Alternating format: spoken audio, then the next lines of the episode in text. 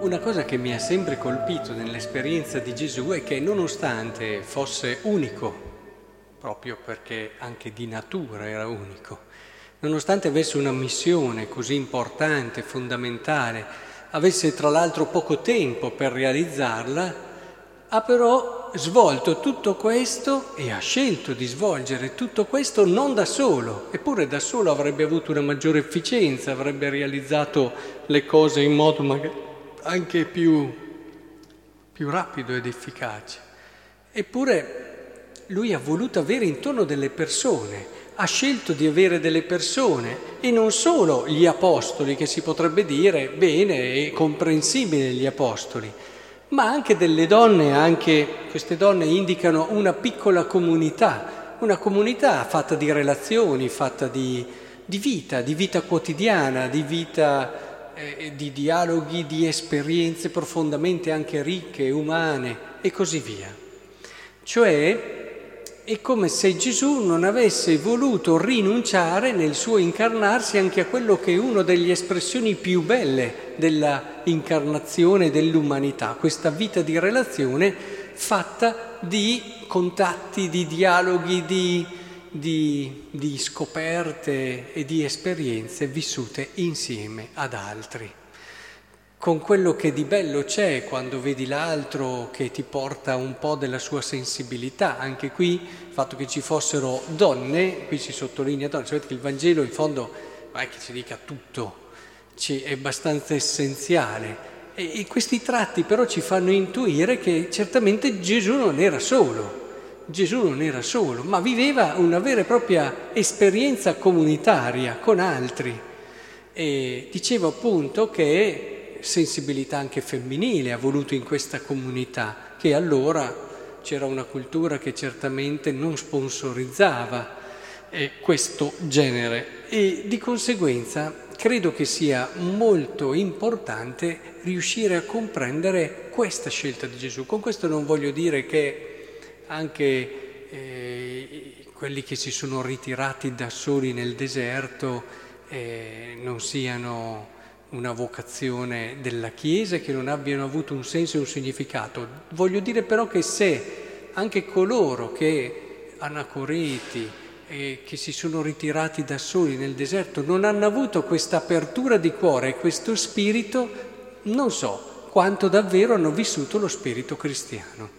Eh, io credo davvero che l'esperienza di Gesù rimanga normativa per tanti aspetti. È vero che anche lui si ritirava a pregare qualche notte, ma questo ci vuole ed è essenziale, però non è alternativo.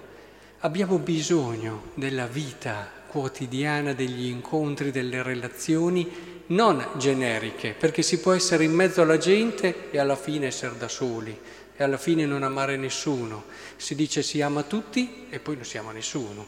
perché è troppo generale. Occorre anche avere delle persone con cui hai delle relazioni particolari, con cui ti metti in gioco, che, con quali puoi scambiare, con cui puoi anche appunto faticare, perché lo stare con gli altri vuol dire anche sprogrammarti tante volte, vuol dire non poter fare sempre eh, le cose che in un qualche modo ti sei prefissato, quindi ripensare la tua efficienza in una logica invece più condivisa, che a una famiglia me lo viene ad insegnare, quante volte eh, ti devi rimettere in gioco, riprogrammare i figli oppure le altre situazioni, il marito e, e così tante cose impari a, hai delle idee, dei progetti, però li rimetti in discussione, a volte ci devi anche rinunciare, ma però è proprio questa vita quotidiana con quello di bello anche di ricco che c'ha, di risorse, di apertura, perché quello che pensano gli altri arricchisce sempre quello che pensi tu,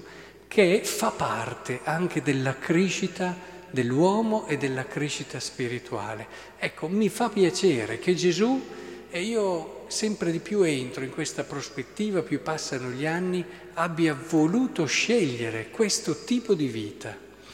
Ecco, in questo senso allora lasciate che il Signore possa aiutarci davvero a valorizzare le relazioni quotidiane che abbiamo, intanto averne. Eh? Eh, le persone sole che non hanno una sofferenza loro probabilmente legata alla solitudine, però non devono fermarsi lì, ecco sarebbe brutto che con arroganza quasi dici ah, io sono diverso da tutti gli altri, non mi possono capire eh, e alla fine rimane lì in quella solitudine quasi convinto che sia anche una situazione, no, no, è sbagliato, è sbagliato. Eh, la solitudine eh, spesso ha dietro difficoltà, problemi che vanno sostenute, aiutate, ma eh, dico a chi si sente un po' solo, non fermarti lì, abbi fiducia nella possibilità di avere delle relazioni vere, significative, mettiti magari in gioco un po' di più, abbi un po' più di coraggio